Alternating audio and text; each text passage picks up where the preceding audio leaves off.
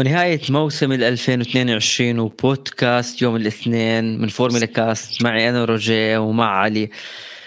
خلص الموسم الموسم اللي كان جدا طويل، بس قبل هيك كيف حالك علي؟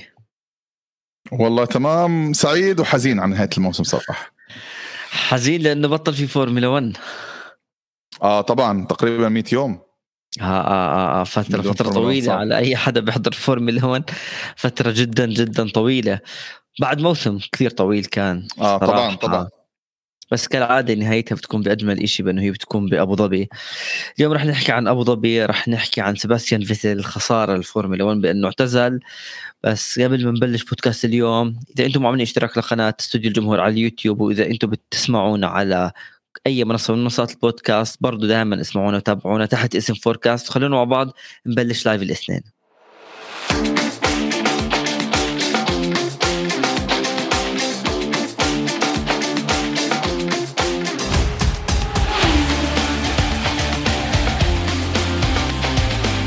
طويل جدا، واللي هو نوعا ما حسم بوقت مبكر مع فوز أكيد ماكس فيرستابن بلقبه الثاني، صار بطل مرة ثانية على التوالي، كمان مرة ترجع ريد بول بتسيطر على الفورمولا واحد زي ما شفنا بفترة سباستيان فيتل. هلا فيتل اعتزل وهلا اجى بطل جديد للريد بول، ما بدنا نحكي بس الفورمولا واحد، واللي هو ماكس. ماكس بأبو ظبي جاب فوزه الخمسة عشر، رقم قياسي جديد، وأصلا كسر هذا الرقم، بس رجع بأبو ظبي أثبت بأنه يعني هو السائق الأفضل حاليا مع السيارة الأفضل. كان سباق حلو بصراحة، لأنه شفنا بالنهاية يعني سباستيان فيتل اعتزل، سائقين تغيروا، ميك شوماخر راح بطل شوفه بالفورمولا واحد، دانيال ريكاردو ما حيكون على الجريد. شفنا سباق جدا ممتاز صراحة من لكلير، شفنا يعني أول انسحاب للويس هاملتون. بس نحكي شوي علي، إيش رأيك عن السباق؟ والله صار صراحة السباق اللي كان يعني يليق بموسم الحالي بالفورمولا واحد، يعني السباق كان من الكواليفاينج لا حتى السباق وأحداثه يعني نوعا ما فينا نحكي إن فيها كان نوع من الحماس، يعني ما مات الموسم زي ما كتير من عشاق الفورمولا واحد كانوا خايفين إنه الموسم يعني بعد ما يحسم ماكس فيرستابن يعني نوعا ما الأمور تهدى. فككواليفاينج كان مثير وحماسي، السباق برضو كان فيه أحداث كثير، الكواليفاينج كان كثير حلو جدا، والسباق ضل يعني حتى لآخر لفة ضل في روح، يعني في ضل تنافسية بين بيريز لوكلير وحتى بين فيتل وريكاردو إذا ما خاب ظني. حتى هاملتون قبل ما ينسحب، يعني هاملتون سحب باللفة سبعة وخمسين، قبلها كان بالضبط. لسه هاملتون عم بحاول. ذكرى سيئة صراحة لهاملتون وكانت آه. الموسم الماضي، وأتوقع أنه يعني ما راح يحب يرجع مرة تانية يتسابق في حلبة أبو ظبي، لأنه يعني مش محظوظ آخر سباقين. فبتخيل أنه نفسية هاملتون مش أوكي، خصوصا بعد السباق صرح تصريح غاضب كثير عن هاملتون يعني. إحنا رح نحكي رح نحكي في جزئية عن هاملتون المرسيدس، بس لو نرجع ليوم السبت بأبو ظبي، بأنه يمكن النقطة الأساسية كانت بالكواليفاينج أو التجارب التأهيلية، اللي هي سباستيان فيتل. سباستيان فيتل على سيارة قدراتها نوعا ما على قدها زي ما بنحكيها، عمل كواليفاينج رائع بصراحة. كان سباستيان فيتل بتحسها سباستيان فيتل ألفين وإحدى عشر ألفين واثني عشر ثلاثة عشر، عم برمي كل إشي عنده، ولا بتحس أنه هاي سيارة الأستون مارتن، يعني مستحيل بصراحة. الكواليفاينج أنا استمتعت جدا باللي عمله فيتل بالكيوان كيو تو كيو ثري، حتى على فكرة كان يعني في يعني السائقين كلهم تأديهم منيحة، بس هو كان مميز. شوف فيتل فيتل في في الكواليفاينج، مش بس في الكواليفاينج صراحة، فيتل في آخر ثلاث سباقات أو أربعة ومن لحظة ما أعلن اعتزاله اتغير، يعني ما في شيء رجع لفيتل ما كان موجود. يعني فيتل الموسم الماضي كان عادي، فيتل آخر موسم مع الفراري فيك تحكي كمان كان عادي، سائق محبط، سائق يعني فقد الشغف. لكن من لحظة ما أعدل أعلن اعتزاله فيتل تحول تماما. يعني أنا شفت حتى ال- ال- الفيديو، يعني هو مش فيديو توديعي لفيتل، لكن مقابل لما أجرته معها الإف واحد على يعني قبل سباق أبو ظبي، الكلام كان جدا مؤثر. فيتل كان فعلا بيستخدم يعني ب... يعني كل سباق عم بتعامل معاه كأنه آخر سباق ل... لإله، وهذا انعكس فعلا على أدائه. يعني ما كان بالعادة سترول زميله بعيد عنه بهالمسافة اللي خلقها فيتل آخر كم سباق، صرنا نشعر إنه يعني فيتل كانت سريعة معه. آه طبعا يعني شو صرت تشعر إنه فتل بتنافس مع لطيفي مش مع سترول, يعني كتير الفروقات بالكواليفاينج بعيدة. يمكن في السباق سترول أحسن نوعا ما, لكن أداء فتل بالمجمل من لحظة إعلان اعتزاله أداء أسطوري, يعني أنهى آخر سباق بأفضل طريقة الناس تتذكر بإشي. اه فعلا الناس يعني يعني زعلانه انه انه فيتل ترك الفورمولا واحد, وهي ترى صراحه هاي هي اللحظه المناسبه انك انت تترك الرياضه في مجدك. يعني نذكر شوماخر في ألفين وستة, صح خسر بطوله العالم, لكن لما شوماخر ترك ترك والكل بتمنى انه يضل, وفعلا شوماخر لو ضل الموسم اللي بعده كان ما اعتقد انه يعني كان ادى نفس اداء كيمي رايكونن واخذ البطوله. صح نوعا ما في نوع جزء من من من الحظ, لكن انك تترك الفورمولا واحد دائما بمجدك أو بعزك هذا الشيء يعني بضل بيعمل لك فاليو كبير. وسئل فيتل في في في نهاية المقابلة هل أنت بتشوف حالك في فريق بالفورمولا واحد, حكى إني أنا الفترة هاي خليها تمشي زي ما هي ماشي, صحيح. أنا ما حاب أخطط كتير للمستقبل, شوي شوي ممكن تتضح تتضح مع الأمور, بس أنا حاب أقضي وقتي مع عائلتي. ففورمولا يعني الكل بيتفرج على على فيتل وعنده هاي الصفات اللي بتسمح له إنه يقود أو يكون مدير تقني أو ممكن يكون إداري بأي فريق, لأنه هو عنده الكاريزما, عنده الهدوء. أصلا هو أكثر أهم ميزات فيتل على مدار تاريخه من حتى مدخل الفورمولا واحد, سواء مع تورو روسو ثم انتقاله للريد بول, كانت هي الهدوء, وأنه أفضل مهندس ممكن يعني يعطيك صورة شاملة عن السيارة, لأنه فعلا مهندس يعني سائق تطوير سيارة.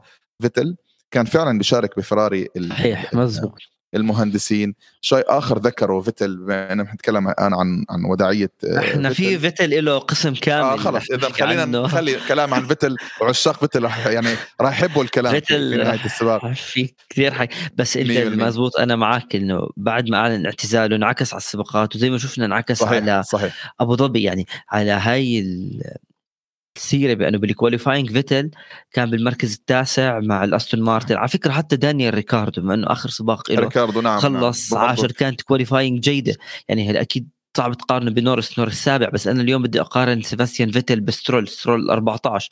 فبتشوف أنه سائقيا حتى بالكواليفاينج آه وبالسباق تركوا بصمتهم. فيتل, دانيال ريكاردو, أكيد ال ال بالكواليفاينج ماكس أول, بيرس ثاني, لكلير وساينز ثالث, رابع لويس هاملتون وراسل سادس.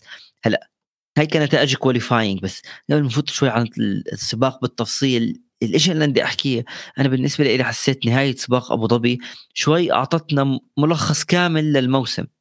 ليش؟ لأنه لو بتشوف صحيح. أنت عندك بالكواليفاينج وبالنتائج السباق أول ماكس, ثاني لكلير وأمن صحيح. مركزه الثاني بالبطولة, بيريز ثالث, ساينز رابع. أنت شوف ريد بول, فيراري, بعدين أجت المرسيدس, نحط شوي شوف. انسحاب هاملتون على جهة, بس أعطتك الموسم بأنه أفضل فريق هو الريد بول, ثاني أفضل فريق فعليا فيراري, حتى المرسيدس طوال الموسم.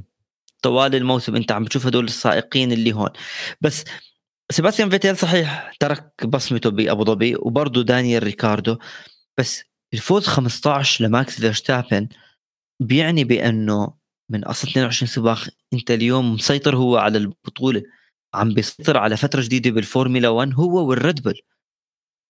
نعم يعني نعم. اليوم كان في إنجاز مبارح للفراري بأنه خلص الثاني, أنا أعتبره إنجاز بعد هذا الموسم صراحة. شوف بداية إذا بنتكلم عن ماكس, ماكس الإنجاز كمان مش بس أنه أخذ يعني خمسة عشر فوز. ماكس في موسم يعني أغلب البول بوزيشنز ما كانت لصالحه في كتير سباقات, كانت يعني البول بوزيشن للفراري ولا لكلير تحديدا. يمكن لكلير ما بدي ما عندي رقميا بالضبط, لكلير أكثر سائق أكثر سائق جاب آه بول بوزيشنز. فإنك تنهي دائما يعني دائما تفوز بالسباق, سواء بمهارة السائق أو سواء هو طبعا عمل جماعي أكيد معروف, لكن اللي عمله ماكس فيرستابن هذا الموسم يعني أكبر المتفائلين ما كان متوقع هذا الأداء من ريد بول بداية, لأنه ريد بول ظلت تتنافس لآخر أسبوع بالفورمولا واحد, ونحن شفنا العقوبة اللي نزلت على فريق الريد بول كان سببها أنهم ضلوا يطوروا السيارة لآخر لحظة. ف وأدريان نوي صرح أنه إحنا آخر فريق, ما بعرف لأي درجة التصريح هذا فينا نتكلم عنه أنه واقعي, لكن حسب على كلامه يعني أنه إحنا آخر فريق بدأ بالعمل على سيارة اثنين وعشرين. الأداء اللي شفناه الآن يعني تتكلم أنت على نهاية الموسم. إذا أنا يعني كماكس فيرستابن نرجع على الكواليفاينج خطوة لورا, في ماكس فيرستابن كواليفاينج واحد تو ريد بول في سيارة هم تركوا العمل عليها يمكن من خمس أو ست سباقات. يعني هم من آه أتفق معك فيها هاي أنا. أيوة أنت بتتكلم على بول بوزيشنز تقريبا ثلاث أجزاء عن فراري ثنائي الفراري في سيارة توقف تطويرها، ست أجزاء من الثانية عن ثنائي المرسيدس اللي هم ما زالوا بطوروا السيارة لحد هذه اللحظة. شفت أنت أداء المرسيدس تصاعدي، يعني آه. اللي أداء الأداء في الكواليفاينج اللي صار الكواليفاينج انعكس في السباق. ريد بول يعني أو مرسيدس بعد ما تتوقع إنها يعني تحمست على على التص... على التحديثات اللي صارت، رجعوا شعارتهم نفسيا بعد السباق إنهم رجعوا لنقطة آه. الصفر نوعا ما. آه آه يعني رجعوا كتير خطوات، ست أجزاء في نهاية الموسم مع سيارة كتير. ما تطورت، وأنا سيارة بتطور، ست أجزاء كتير طبعا كتير، خصوصا إنه حلبة حلبة أبو ظبي هذا العام حلبة تم تغيير، صار في تغييرات حلبة أبو ظبي زي ما بنعرف، صارت, صارت أسرع وبالتالي صارت أفضل لفرق. يعني مثلا المرسيدس والفراري شفناهم أفضل على الحلبات التقنية منها من ريد بول اللي هي بتفضل الخطوط المستقيمة أكثر. مع ذلك عملوا جزئين من الثانية في نهاية الموسم. نفس الشيء فراري بعاد عن عن عن, عن المرسيدس حوالي ثلاث أجزاء من الثانية، هذا في الكواليفاينج. في فروقات صراحة بنهاية في فروقات. أيوة جينا على السباق، يعني كبداية السباق كانت بداية نوعا ما ما كان فيها إثارة كبيرة، انطلاقة جيدة للمرسيدس كانت صراحة. آه, آه نعم كان في منافسة حلوة بداية السباق بين ساينز وهاملتون. توقعنا آه واستمرت لحد ما آه يعني هاملتون صار في بينهم ما بدنا نحكي احتكاك، بس يعني طلع أوف تراك آه هاملتون. يعني شوف اللي صار اللي صار بين هاملتون وساينز بيشبه اللي صار بين ريد بول بين ماكس, ماكس وهاملتون على فكرة، لكن الفرق إنه ساينز ما مال أكثر عشان يأخذ المركز، هو كان أصلا قدامه ما... يعني كان سيارة ساينز قدام هاملتون بالضبط. الموقف معكوس، ورا هاملتون حاول إنه يعني يضل في مكانه، وبالتالي إنه ممكن يست... يعني يصير في اصطدام ويكون الغلط على على أحد السائقين. لا هو استفاد الاصطدام وعمل شورت كت وبعدين رجع المركز ساينز. شوي شوي ضل السجال بينهم شغال صراحة. رجع تجاوزه على فكرة هاملتون، رجع رجع تجاوزه ورجع ساينز تجاوزه، لأنه الإطارات هاملتون في مكان ما بدأت تنهار. وهاي النقطة الإشكالية الكبيرة اللي صارت هذا الموسم اللي هو موضوع الإطارات. يعني لو انت شيء شيء مختلف حدث حصل هذا السباق مع لوكلير والريد بول مع ماكس، جميع السيارات كان عندها تآكل كبير للإطارات. تقريبا معظم السائقين عملوا توقفين إلا لوكلير وماكس، هم السائقين الوحيدين اللي طل... فعلا طلعت في النهاية هي أفضل استراتيجية. في أوقات بتجرب بس ما بتنجح. اللي صار فعلا ماكس ولوكلير حققوا أفضل استراتيجية، وهاي الاستراتيجية هي انعكست في, في الأداء. ليش؟ لأول مرة هذا الموسم الفراري لا تعاني مع لوكلير من من من تآكل بالإطارات. لأول مرة بشوف بيريز بيعاني من تآكل بالإطارات، يعني التآكل بالإطارات كنت أشوفه مع ماكس. معرف بيريز أنه بيعرف يدير باله إطاراته مية بالمية. فهل هي الضغوط كان بضغط على السيارة؟ بيريز صار عنده تآكل بالإطارات، اضطر تقريبا باللفة خمسة عشر أو ثمانية عشر إنه يدخل يبدل إطاراته. الآن هذا اللي حصل إنه نتيجة الدخلة بيريز البدري سكرت عليه أي إمكانية يعمل توقف واحد. أنت مفروض مطالب إنك تمشي على الهارد من لفة خمسة عشر لنهاية السباق. كان نوعا ما خطر لوكلير هون صراحة، كانت أول خطوة للفوز. طبعا هي مش دائما بتزبط مع فراري، بس هاي المرة زبطت. لوكلير باللفة تقريبا لوكلير السائق قبل الأخير اللي دخل بدل إطاراته باللفة واحد وعشرين، وهاي اللي نوادر إنه فراري إطاراتها أصلا طول الستنت تبعها بضول الستنت تبعها تقريبا هو أطول ستنت كان فيتل. شوف لو لوكلير أخر الستنت شوي كانت بهدل، لأنه فيتل أخر الستنت وعلق بالزحام. امم صح. لوكلير لا أخر الستنت بال... ونزل دخل بالم... بالم... بالوقت المناسب، ما طلع في ازدحام. فيتل لا زبطتها الفراري امبارح. آه لا لا لا فعلا فعلا ال... ال... اللي كان لابس يعني ثوب الفراري امبارح كان يعني مرسيدس نوعا ما تماما. يعني انسحاب لهاملتون كان، وعندك بير... راسل في في توقف الصيانة صح كان بطيء توقف على فكرة جدا، والشيء اللي خلاه يعمل unsafe release، خرج من منطقة الصيانة بي كان كان بالضبط كان ممكن يعمل حادث وأخذ عقوبة خمس ثواني. فطبعا هذا الشيء أيضا أثر، كان ممكن على فكرة يخسر. يعني هو راسل كان بعيد عن عن عن خسارة مركزه بس بالسائقين بس بس يعني عقوبة معينة حادث معين بالأنسيق آه آه ممكن يعني كانت المرسيدس اسمه تخبط المرسيدس بآخر الموسم كان آه يعني ممكن يعني أي أي أي يعني لو الخطأ كان أكبر فادح أكثر شوي كان ممكن راسل خسر مركزه وربما خسر أصلا مركزه أصلا في في السائقين وكان ريد بول فراري خلصوا أول أربعة. بس تعرف شغلة اللي مبارح بتشوفه مثلا من الأداء قبل ما ينسحب هاملتون، المنافسة بين هاملتون وساينز أعطتك مؤشر لتطور سيارة المرسيدس بشكل كثير كبير وللموسم الجاي، لأنه فعليا لما ساينز تجاوز هاملتون وهاملتون رجع تجاوز ورجع تجاوزه أنت ما كنت تشوف هذا الإشي بأول موسم. فأنت هون أخذت بأنه مع أبو ظبي الفراري واضح أنه ما عم تشتغل على هاي السيارة السنة، كانت عم تشتغل على السنة الجاي. بس اللي بدي أحكي لما أنه عم نحكي عن أول ست سائقين، لو نيجي نشوف الترتيب العام بعد ما انتهت البطولة، أكيد ماكس فيرستابن مركز أول بالبطولة بأربعمية وأربعة وخمسين نقطة وفي فارق كثير كبير. هون هي النقطة، فارق كبير عن لكلير وعن بيريز. يعني بيريز معه نفس السيارة وسائق سريع، ولكلير بالمفروض أسرع سيارة وأفضل محرك كان بثلاثمية وثمانية نقاط. الفارق جدا كبير، ما حدا كان متوقع بأنه إن إحنا نوصل أبو ظبي، خصوصا بعد الموسم الماضي كانوا فايتين لويس وماكس صفر نقاط الفارق بينهم. أنت اليوم مع تغيير القوانين على أساس تعمل سباق تسابق أفضل عملت فارق جدا كبير بين أول ثاني، لكن كلنا بنعرف مشاكل فراري. مركز ثالث خلص فيه بيريز ثلاثمية وخمسة، وهون يمكن هلا كان حاكي ماكس فيرستابن أنت عامل كل إشي ممكن أساعد بيريز بأنه بأبو ظبي يخلص بترتيب الثاني بالبطولة العالم، بس واضح أنه ما عمل إشي أو أنه كان بعيد. بغض النظر طلعت التصريح وطلعوا الاثنين يعتذروا من بعض، وبيريز اعتذر على تصريحه عن هم عن ماكس، وماكس حكى بدي أساعده، يعني حكي إعلام. بس بالمركز الرابع هون النقطة، جورج راسل بمئتين وخمسة وسبعين نقطة، وركز شوف ساين بمئتين وستة وأربعين بالمركز الخامس. ريد بول منيح أول ثالث، فراري بتفصلهم، بس بين الفراري والفراري في ريد بول وفي كمان مرسيدس. هون بتشوف أنه هل ساينز هو هلا أكيد انسحابات بسبب سيارة واستراتيجيات، بس في فارق بينه وبين لكلير.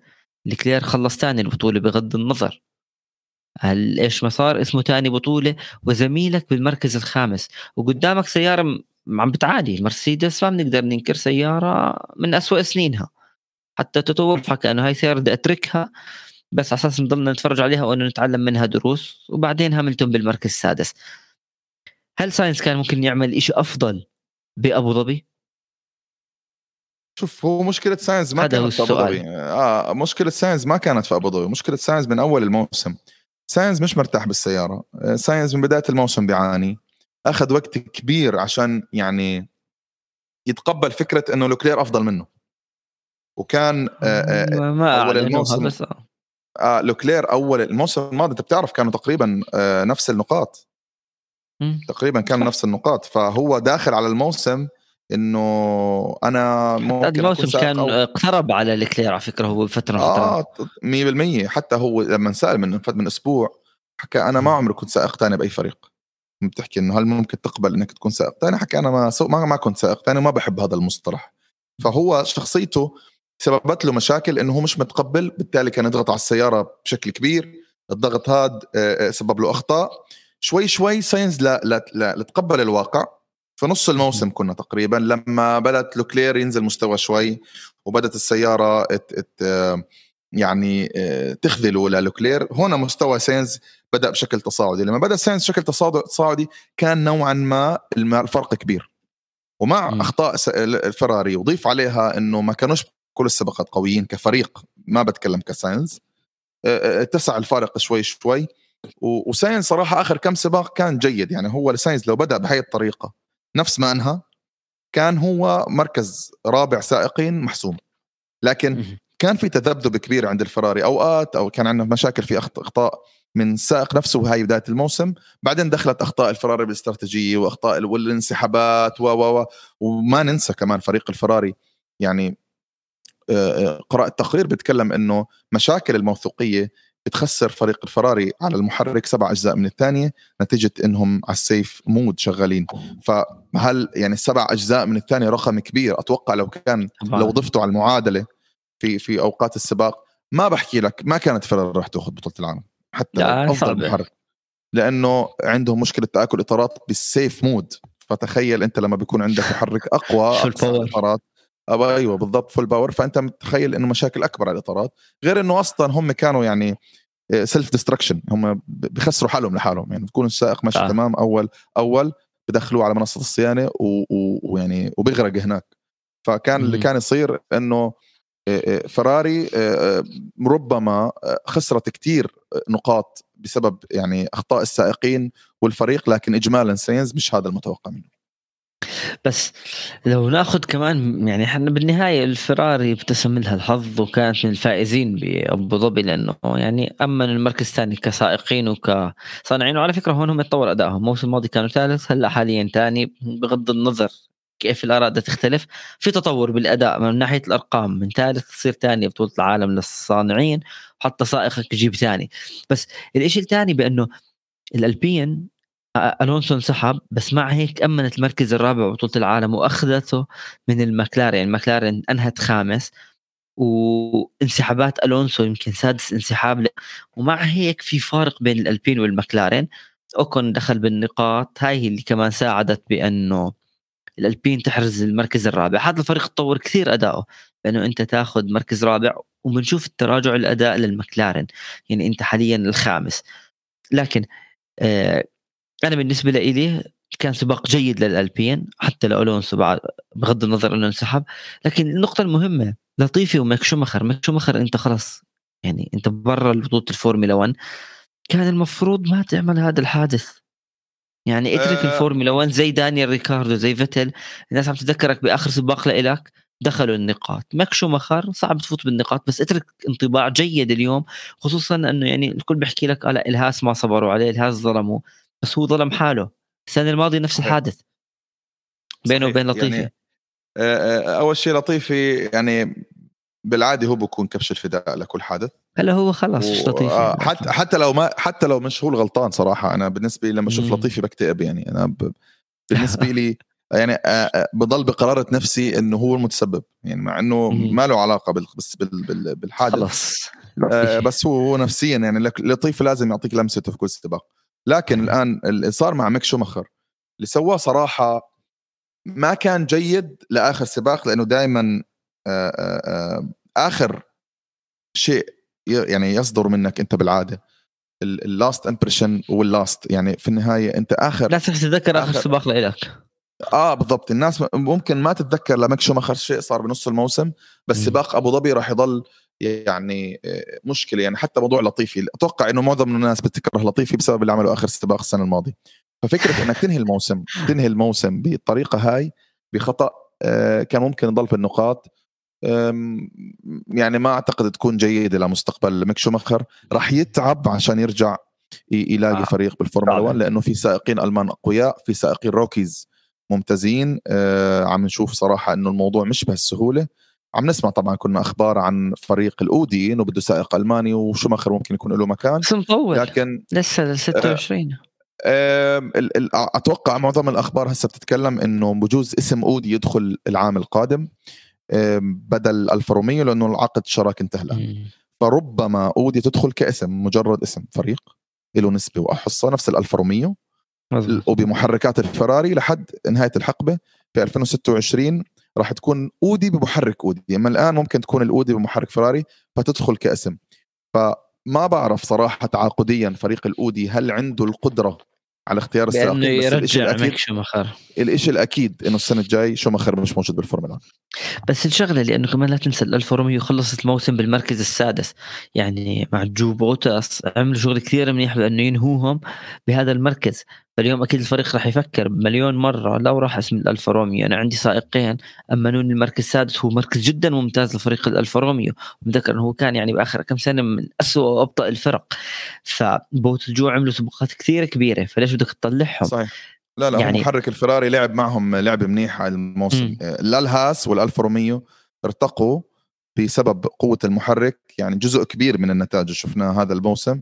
فعلا محركات الفراري هي أفضل محركات على الشبكة، وبنشوف فعلا أنت لو بتطلع بتلاقي إنه مين تحت المحركين الفراري، بتلاقي إنه محرك المرسيدس مع ويليامز والريد بول مع مع الألفا تاوري. صحيح. فحركات الفراري عملت قفزة نوعية لفريق الألفا روميو، والشبكة عندهم مرتاحين. يعني بوتس أدى أداء ممتاز، يعني ما حسيت بغياب كيمي رايكنن ولا بخبرته، وفي سباقات بالكوي كان بكيو ثري خامس وسادس أول الموسم بالذات. بوتس كان بيأدي يعني مسابقات ممتازة، و و وساق هو رائع جدا كبداية موسم. عم بيعمل نفس اللي عم الفرصة أو الأداء اللي عمله مثلا، خلينا نتكلم عن راسل بأول موسم، ممكن م- نحكي حتى عن ألبون بأول موسم. فإذا ضل بنفس هذا المستوى الموسم الجاي ما أعتقد يكون مقبول. المتوقع أنه يتطور، إذا ما تطور هون بتصير إشكال. يعني مثلا ألبون أو حتى راسل أو نورس، معظم السائقين كان بأوسم أول عملوا أداء بشبه أداؤه، بس م. الموسم اللي بعده لا، لقينا إنه في one step ahead. متوقع من ألفا روميو، لأنه هو الحلقة الأضعف الآن، متوقع ألفا روميو إنه هو إنه الموسم القادم يكون تنافسي أكثر، يجيب نقاط أفضل. ولعلمك يعني هو ما كان ما جمع نقاط يعني بشكل عام كثيرة، لكن م. أنت كنت دائما تشوفه موجود بالكيو ثري، موجود بالكيو تو، مو اه يعني بترك يعني بصمته، ما ما عم بترك اه يعني هو. عشان هيك بحكي لك لا لموسم اول هو مم. هو ممتاز كبدايه. يعني ممكن تتكلم انت مثلا ميك شوماخر عنده نقاط اكثر منه، بس نرجع بنحكي ميك شوماخر اول موسم عمل هيك اداء، وكان الكل آه. بنتظر منه الموسم الثاني يكون افضل مية بالمية. هلا الزهو تمام، اذا ما كانش الموسم الجاي عمل كان قريب على بوتس، لا هون راح نشوف انه ممكن يفكروا آه. اه لانه بتتكلم انت خمسين نقطه وزهو تقريبا ست نقاط او ثمان نقاط، نعم ست نقاط. فكبدايه صح هو ما جمع نقاط كثيره، بس فعلا ما في سباق كنت تحكي عنه سيء، دائما كان يعطيك لك انطباع جيد. لكن الان الموسم القادم راح يكون المق... المق... المقياس والمعيار الحقيقي. يحتاج صراحه كمان فرصه، مش غلط يعني، ما ما شوف ما شفته سيء، ما عنده حوادث كثيره، ما برتكب أخطاء، ما عنده مشاكل. بس تطلع أنت مثلا سائقين نفس لطيفي مثلا، لا لا حتى تسنود هذا الموسم كانت تسير. بس لو نختم عن أبو ظبي ونحكي عن آخر إشي، واللي هو يعني كيف فوز ماكس، واللي هو انسحاب هاملتون. يعني هاملتون هو هذا الانسحاب الوحيد للهاملتون للمرسيدس هذا الموسم. يعني هو انسحب باللفة سبعة وخمسين، وانت تحكي هاملتون ومرسيدس تنسحب، هاي نقطة استفهام. حتى آه، توتو وولف زي ما حكيت لك حكى أنه بأنه هاي سيارة نحطها بالمعرض عنا نضل نتفرج عليها، بأنه في عنا صعوبات، في عنا تشالنجز، ومش كل إشي بوصل للسهل، لنتعلم منها. حتى هاملتون حكى أنا يعني هاي سيارة المبدأ أن أرجع سوها، يعني بالنسبة لي هاي سيارة هذا الشيء مرة أخرى مية بالمية أنه خلص ما ما صدق خلص الموسم.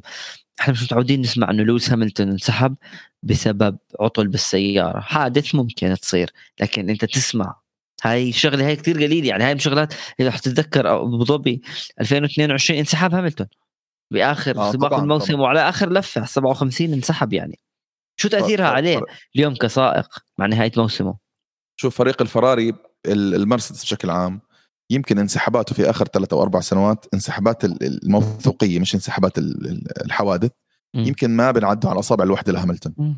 ما بتتذكر يعني كان ما بتتذكر أبدا يعني بم... يعني كان صراحة هذا الموسم مع انسحاب هاملتون بسبب مشكلة يعني هيدروليكية في المحرك، أو ما بعرف صراحة إذا هي كانت المحرك أو لا، لكن على الأغلب هي بالمحرك، لأنه هو ضل على الغيار السادس تقريبا لفة كاملة أو الغيار السابع. ف... اه ونزلت سرعته، ما كان قادر يطلع توب سبيد اعلى. اه فاللي صار معه انه فريق ال ال ال او فريق المرسيدس اقل مخ... فريق استخدم محركات في اطول تقريبا موسم في رزنامه الفورمولا واحد، مع ذلك آه. يرفع لهم القبه. انت عندك سائق راسل تقريبا ما انسحب ولا مره، آه آه بهني انسحب مره ب... لما صار حادث بمعجو. اه انسحابات حوادث بتو... بتواجه، بس انت هذا الموسم فريق المرسيدس ما انسحب كاعتمادية أو موثوقية. ما في ممكن في يعني في سائقين أو سيارات تنسحب، حتى مرات بصير في حادث وبتنسحب بعد لفة بسبب الموثوقية، لكن فريق الفرار المرسيدس هذا الموسم ما انسحب أي أبدا أي مرة بسبب بسبب الموثوقية البحتة. بالضبط، غير أبو ظبي.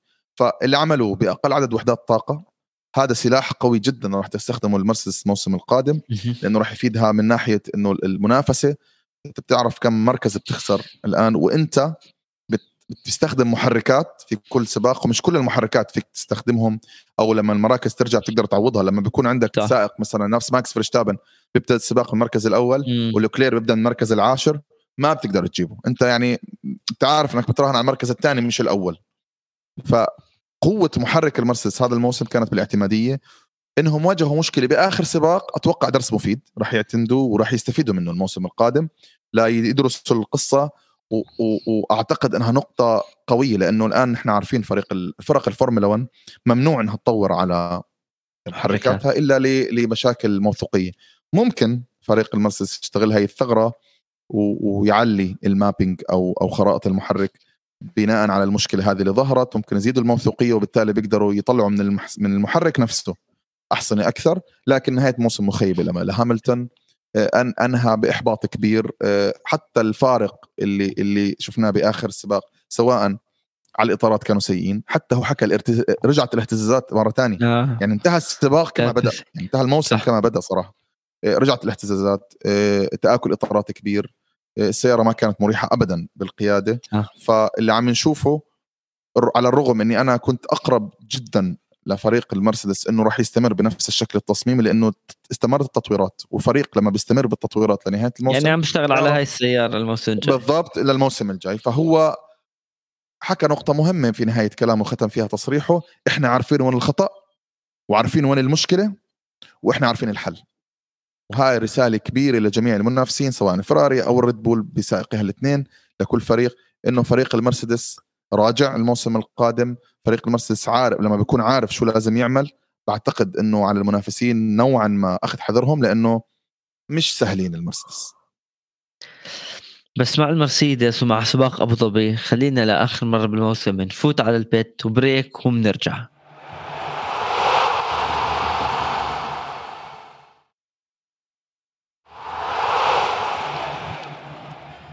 رجعنا من البريك، وسباق أبو ظبي كان مش بس هو السباق الختامي لموسم ألفين واثنين وعشرين، بس هو كان آخر سباق لسباستيان فيتل فورمولا واحد، بطل العالم أربع مرات مع الريد بول، واحد من أنجح سائقين هاي الفورمولا واحد، ومن أكثر السائقين على فكرة في له شعبية بين الجمهور وحتى بين السائقين، يعني ومن أكثر يعني أنا السائقين صراحة المفضلين عندي، اللي مش بس الموجودين هلأ ومن زمان. بس سباستيان فيتل بعمره خمسة وثلاثين قرر بأنه خلص هذا الموسم بكفي فورمولا واحد بعد ريد بول فيراري والأستون مارتن. بس قبل ما نحكي هيك عن أحسن المحطات بتاريخ سباستيان فيتل، سباستيان فيتل اللي بفترة الريد بول كان سائق يعني اللي مستحيل هزيمته. سباستيان فيتل بلش أول سباق كان له بالولايات المتحدة الأمريكية بالألفين وسبعة، وأنهى أكيد مبارح يوم الأحد بأبو ظبي بالألفين واثنين وعشرين، ثلاثة وخمسين فوز، مئة واثنين وعشرين بوديوم، وأحرز سبعة وخمسين بول بوزيشن، وأكيد أربع بطولات عالم ألفين وعشرة، أحد عشر، اثنا عشر، ثلاثة عشر مع الريد بول. كان هو أول سائق أصلاً بيحرز اللقب مع الريد بول، فعشان هيك أصلاً فريق الريد بول رح يضل يتذكر يعني ماكس فيرستابن على عيننا وراسنا، بس سباستيان فيتل هو أول سائق أحرز لهم اللقب. فيتل اكتسب الشعبية أكيد بالسرعة اللي عنده والمهارة والألقاب، وكمان بنفس الوقت رح نحكي عنه بشخصية سباستيان فيتل جوا وبرا الحلبة. صراحة كان من أكثر السائقين يعني اللطيفين بالتعامل. بس فيتل هذا السائق اللي حتى لما كان على فكرة مع الفراري، هو انتقل بعد ريد بول الفراري، كان الأمل بأنه يجيب اللقب، عمل مواسم وخلص مواسم مركز ثاني، بس فوته بالألقاب مع الريد بول كان في منافسة قوية. يعني يعني بموسم هو كان بي بينافس ألونسو وأخذ منه اللقب، يعني ما جابهم بالسهل، مش القصد أي سائق آخر، بس فيتل فازهم أكيد بالسيارة وفريق متكامل. لكن فيتل اشتغل كثير، يعني فيتل أبو ظبي مبارح بالسباق مع السيارة المتواضعة هو كان فيتل اللي عم يفوز بالمواسم، هو اللي كان يكسر الدنيا حتى بآخر سباق لحتى يفوز باللقب. شو الوضع عن سباستيان فيتل عليه؟ شوف، فيتل بضل سائق أسطوري. فيتل تقريبا هو ثالث تاريخيا، هو ثالث أكثر سائق فوز بألقاب الفورمولا واحد. هو اسم يعني تتكلم عن عن اسم كبير افتقدته الفورمولا واحد. فيتل هو من سائقين اللي عاصروا يعني الأساطير، منهم ألونسو، منهم مايكل شوماخر، كيمي رايكونن وهاملتون. نعم. أكيد. فهو من السائقين اللي برضو يعني كان لهم تجربة للمحركات القديمة، الفي عشرة والفي ثمانية، قبل دخول حل... حقبة الهايبرد. فتتكلم عن سائق يملك تاريخ كبير, سائق عظيم. هو بدأ ببي ام دبليو أتوقع إذا ما خاب ظني. فيتل سائق رائع جدا, بدأ ب ألفين وستة كان مع بي ام دبليو سابر مية بالمية. ففريق الفريق الريد بول بدأ أمجاده, بنى أمجاده على على يعني مع فيتل. آه يعني هو صاحب يعني أول لقب وتوقع أول فوز لفريق الريد بول, حتى فريق الريد بول يعني بتاريخه وأول فوز للتورو روسو كان أرضه. نعم سباستيان فيتل مية بالمية. ففريق يعني في في تاريخه يملك ريد بول, يملك الآن ست ألقاب فورمولا ون, أربعة منهم سببهم سباستيان فيتل. فهو الآن ما زال يعني السائق الأسطوري, زي ما بنحكي عن شوماخر بالفراري سباستيان فيتل. سباستيان فيتل السائق يعني مهذب, السائق الأخلاقه عالية, اللي فعلا ما عنده كارهين, السائق المحبوب. حتى كان مع المنافسين بكل المواسم سواء ألفين وسبعة عشر ألفين وثمانية عشر, لما كان يخسر اللقب كان أول شخص يكون بمرآة المرسيدس بيهنيهم على على فوزهم ببطولة العالم. يعني ربما لقطات بسيطة نتذكرها لفيتل فقط فيها أعصابه, لكن بشكل عام هذا السائق استطاع أنه يهزم فرناندو ألونسو في أربع مواسم. صحيح أنه فرناندو ألونسو ما كان عنده أفضل سيارة وما كان عنده أسرع سيارة, لكن أنت تملك, ما كان أصلا بعيد عن فيتل حتى في آه و... هو متصدر البطولة مش فيتل.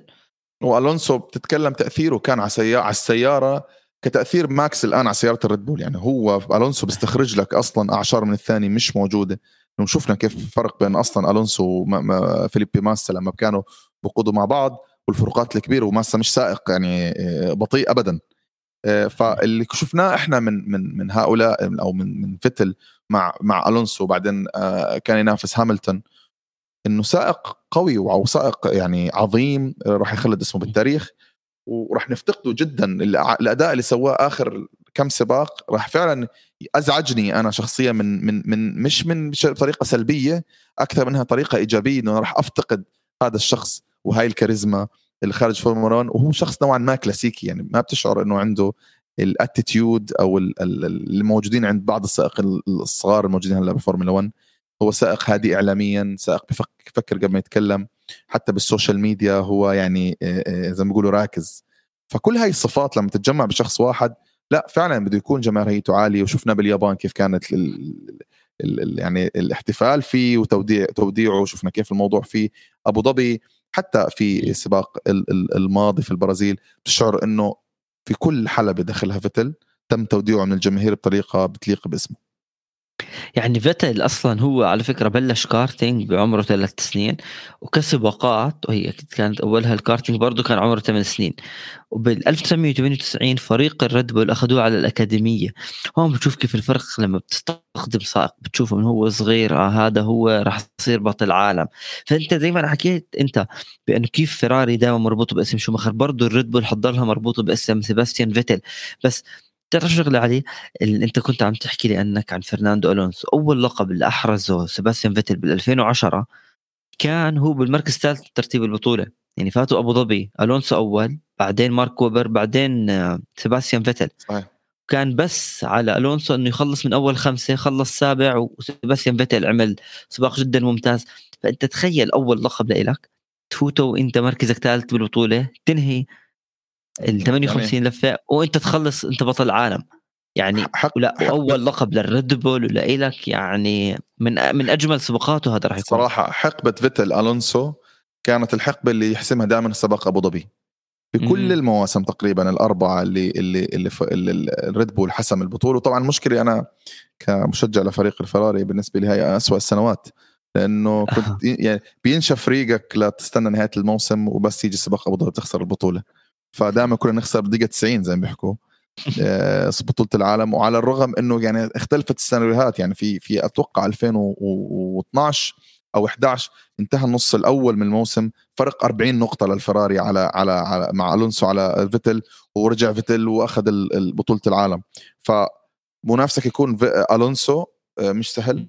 فيتل كان يعني فعلا على على قدر المسؤوليه, كان يتحمل الضغوط لانه ألونسو كان سائق لما بيكون في ظهرك يعني بضغطك بطريقه أكيد. فظيعه فظيعه جدا. وألونسو كان اجريسيف جدا مع فترته بالفراري, كان بضغط على المهندسين دائما عشان يستخرجوا افضل ما ما يمكن, عشان دائما يكون عنده أفضل سيارة تنافس فريق الريد بول. أدريان نوي له طبعا فضل كبير بيص... إنه صنع ل... ل... لفيتل سيارة بتناسبه، ومعروف فيتل لما بيأخذ السيارة اللي بتناسبه بيعطيك أداء أسطوري، وهذا الشيء اللي شفناه بألفين وسبعتاشر وألفين وتمنتاشر. فيتل نوعا ما لو سيارته كانت بمستوى سيارة فريق المرسيدس من ناحية الاعتمادية، كان بطولة العالم كانت بسهولة محسومة لا لا لا فيتل، لأنه في هذه الموسمين سبعتاشر تمنتاشر أنا كنت شفت فيتل عشرة لأربعتاشر أو من عشرة لثلاثتاشر، يعني فعلا فيتل سبعتاشر تمنتاشر كان يعني قوي جدا، ربما سباق هوكنهايم اللي فقد فيه السيطرة وضل دخل في آه. في نفق مظلم. وزي ما بنعرف حادث سباق هوكنهايم اللي كان فيتل بتصدر السباق، كان في أمطار و كان هاملتون بعيد على فكرة مية بالمية، ثمان ثواني أنا ما بنصلحها، كان بعيد ثمان ثواني ثمان ثواني وفقد السيطرة على السيارة وعمل حادث في في فترة من غير ضغط من غير ولا شيء. والإحباط اللي نال من فيتل هذاك اللحظة وهذاك السباق ضل ملازمه لحد ما خرج من الفراري، وأول موسم مع أستون مارتن. وربما هذا الموسم رجع شفنا الشغف اللي فقده فيتل بهوكنهايم. ولو معنا وقت نحكي شوي عن عن مقابلة فيتل اللي ترى حضرتها كاملة، رح نحكيها بالنهاية عنها هاي إيش رأينا فيها. بس أصلا بعد هوكنهايم هو كم صدر البطولة، صار تاني البطولة وهاملتون بعيد عنه سبعتاشر نقطة. بس تعرف كمان واحدة من أجمل السباقات اللي عملهم بالألفين واثناشر بالبرازيل، بأنه هو باللف هو تأهل بمركز الثامن، صار معه الحادث وبأول لفة وتراجع للمركز اثنين وعشرين، وكانت برضو المنافسة بنرجع بنحكي فرناندو ألونسو سيباستيان فيتل سيباستيان فيتل وفرناندو ألونسو. بس عمل زي ما عمل على فكرة بأبوظبي، تجاوز ورا تجاوز تجاوز ورا تجاوز، خلص بالمركز السادس وأمنت له البطولة بفارق ثلاث نقاط. فاليوم بس تذكر فيتل، هل يمكن الناس كلها تتذكر فيتل بالفترة بأنه أنت مع الفراري ما عمل إشي. هلا صح مع الفراري ما عمل إشي كلقب بطولة عالم، لأن أنت متوقع من بطل عالم أربع مرات وجاي على الفراري أنت تفوز بالبطولة. يعني إرجع كيمي رايكونن فاز بالبطولة، مايكل شوماخر فاز بالبطولة، يعني أي سائق بطل أو كان مشروع البطل أنت بتتذكره مع الفراري إذا جاب اللقب أو لا. لكن فيتل زيه زي بروست ما جابوا اللقب، بس فيتل عمل مواسم كثير منيحة مع الفراري، يعني كان يخلص تاني، كان منافس، كان يتصدر البطولة، لكن أخطائه واللي هو بعدين عرف قديش بيعمل هو سبين. بس سباستيان فيتل اليوم ارجع لسباقاته مع الريد بول، السيارة سريعة صح، بس هو كان يعمل سباقات جدا ممتازة، سباقات يعني ما بدنا الناس تيجي تحكي لك أنه سباستيان فيتل هو أفضل سائق، بس كان يعمل سباقات عظيمة، كمباك كثير كبير، يتجاوز السيارات، أمطار مش أمطار، وحتى مع الفراري يعني عمل كثير شغلات منيحة. بس وين المشكلة؟ المشكلة بأنه آخر فوز لفيتل كان بالألفين وتسعتاشر، يمكن كان يعني أنا بشوف بأنه مع الفراري ما فزت بالبطولة، لكن كان هو دائما يحكي لك بأنه أي شخص بيحب الفورمولا واحد هو مشجع للفراري، حتى هو حكاها، حكى تجيب واحد سائق مرسيدس اسأله بتحب الفراري ولا لا، داخليا رح يحكي لك آه أنا بشجع الفراري. بس انتقاله للأستون مارتن، الضجة اللي انعملت والدعاية اللي انعملت، أستون مارتن أستون مارتن رجعت للفورمولا واحد، وهذا الفريق سباستيان فيتل أنا أعتقد كانت أكبر من الواقع، وهي يمكن سببت بأنه سباستيان فيتل حكى أنه خلاص شو عم بعمل بالبطولة أنا، لا الفريق منافس والفريق لسه عم بحاول يبني حاله، وأخطاء تكررت. فصفت هون لحد ما اعتزل. وتحكي لنا عن المقابلة تبعته.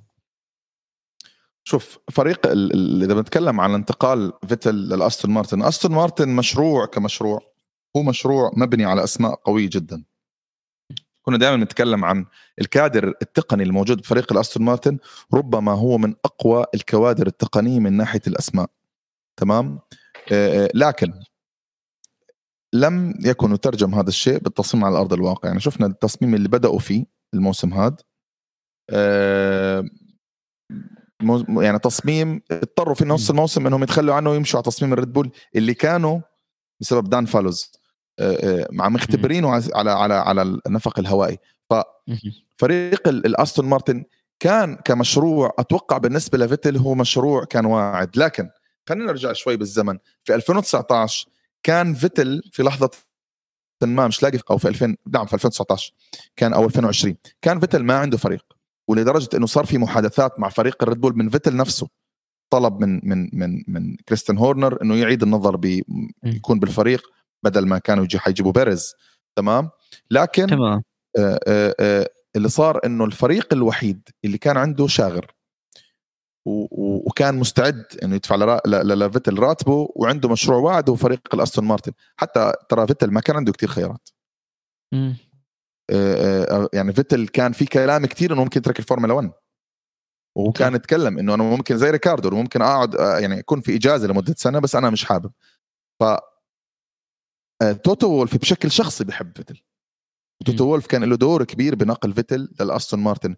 فاللي صار انه الظروف لعبت دور انها تنقل فيتل لاستون مارتن اكثر ما انه فيتل نفسه كان حاب يروح على استون مارتن. يعني نعم آه نعم. ففيتل الان ك... لما انتقل كان الكلام انه الحقبه الجديده راح نشوف شيء مختلف. فالموسم الماضي كان موسم تجارب، هذا الموسم كان المفروض هو موسم انه احنا بنحضر للسياره، واحنا عارفين انه سياره الاستون مارتن اللي هي عباره عن كانت ريد مرسيدس بي مرسيدس. فكانوا الجماعه الجماعه كان ما يعني ما سمعتهم مش قويه لطيفه بالفورمولا واحد، لانه معظم الفرق م. كانت تتهمهم بالغش، انهم هم بينسخوا السياره ما بيتعبوا الى اخره، ولانه توتو وولف ايضا له شريك بالفريق. لما دخلنا هذا الموسم شفنا انه استون مارتن بتعاني من مشكله جذريه بتصميم السياره كان كارثه، واعتقد انه هذا الشيء اللي سبب احباط كبير لفيتل. لكن هل هذا كان تاثيره على قراره؟ ما بعرف، لكن انا بقدر اقول لك انه نفس الكرت اللي لعبوا عليه مع فيتل الان لعبوا عليه مع الونسو، انهم بيملكوا مشروع، والونسو بحكي لك حننافس على بطوله العالم، وهذا الشيء بعيد عن الواقع تماما. يخلص من الألبين الونسو خلص ما يعني ما بعرف صراحه، لكن اكيد الألبين لهم فضل كبير على الونسو اكيد طبعا. لا هو يعني ما كان شفنا الونسو الونسو بالفورمولا واحد، وفرجانا انه بعمره العمر طبعا مش مجرد رقم. ففيتل في الاستون مارتن كانت تجربه يعني نوعا ما ليست تجربه ممكن بتليق باسمه، لكن لطيفه يعني شفنا فيها فيها تحديات. فيتل دائما بيبدا من نص الترتيب، فيها تجاوزات كتير، ولعلمك فيتل والونسو هم من اكثر السائقين تجاوزات هذا الموسم في ألفين واثنين وعشرين. هم تقريبا رقميا يمتلكوا واحد من أعلى الأرقام التجاوزات حتى الموسم الماضي، فهذا بيظهر لك أنهم وجودهم في منتصف الترتيب أعطى نكهة للسباق، وهذا اللي بخلينا نتكلم عن عن نهاية تجربة فيتل مع أستون مارتن. النهاية اللي كانت نوعا ما نحكي جميلة. الآن أستون مارتن أو فيتل يعني طبعا سألوه عن أكثر لحظة حبها في في مسيرته بالفورمولا واحد، وكان طبعا بتتكلم عن فوز الأول. دائما الفوز الأول غير آه. وكان بيحكي إنه دائما إنه أنا بعد فوز الأول ببطولة العالم حسيت إنه في شيء عن كتافي راح، لأنه كان عنده ضغط إنه يصير بطل العالم، وباللحظة اللي فوز فيها ببطولة العالم حسيت إنه آآ آآ يعني كيف بدي أحكي لك، هو صار عنده طاقة أكبر للإنجاز بهدوء أكثر م. لأنه قال إنه بعد ما أخذت البطولة الأولى صرت هادي أكثر، لأنه بتعرف دائما البطولة الأولى إلها إلها إلها ضغطها النفسي زي ما صار مع ماكس الموسم الماضي. إيه الآن الفيتل يعني ما ما ما في أي كلام إنه راح يصير إداري فريق، هو ما زال ما تكلم عن هاي النقطة. إيه فيتل إيه تكلم عن عرض المرسيدس إله في ألفين وسبعة عشر، وهي شغلة يمكن أول مرة بذكرها. سألوه هل أنت كان ممكن تروح على مرسيدس سائق ألماني وبطل عالم ومرسيدس؟ قال إني أنا أجاني عرض من مرسيدس. صار في كلام صح صراحة، أنا كان عندي الولاء للفراري، كنت حابب إني أعمل شيء مع الفراري. قال it's not the point إن أنا أروح أنافس هاملتون في سيارته وبالمرسيدس، أنا كنت حابب إن أعمل الإنجاز بفراري، لأنه حكى أي سائق بالفورمولا واحد بتمنى إنه يقود لفراري. والجميع الناس اللي بتتابع عشان يعرفوا إنه هاملتون أتوقع إذا ما خاب ظني فهو أحد تصريحات قال سيارته المفضلة هي الفراري، فسيارة الفراري بحب الفراري جدا.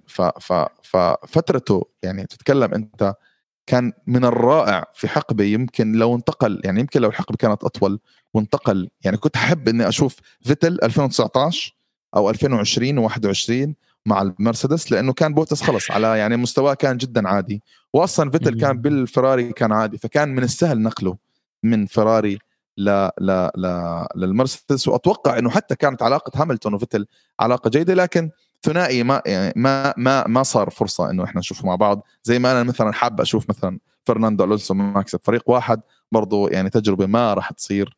ف فالفكره اللي صارت او الاساسيه انه مقابله كانت جميله، نهايه حقبه رائعه يعني كانت مع فيتل، سائق احنا بدينا فيه من احنا من من ايام الشباب ولحد ما الان اعتزل، فراح نفتقده كتير. واتمنى ان الفورمولا واحد والفورمولا واحد ولاده دائما يكون عندنا سائقين بمثل هذا المستوى وبمثل هذه الشخصيات ومثل هذا الرقي والروح الرياضية.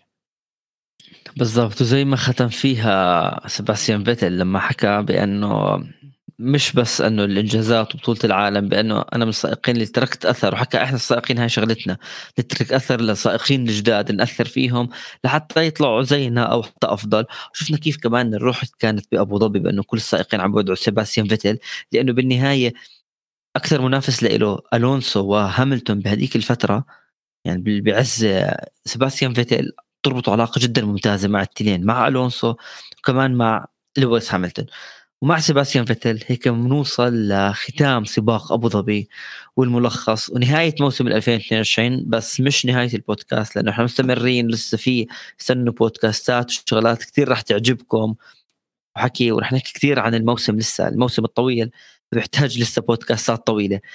شكرا علي، ولا تنسوا تتابعونا على كل منصات البودكاست تحت اسم فورمولا كاست، وأكيد على يوتيوب تحت اسم قناة استوديو الجمهور. سلام. نعم.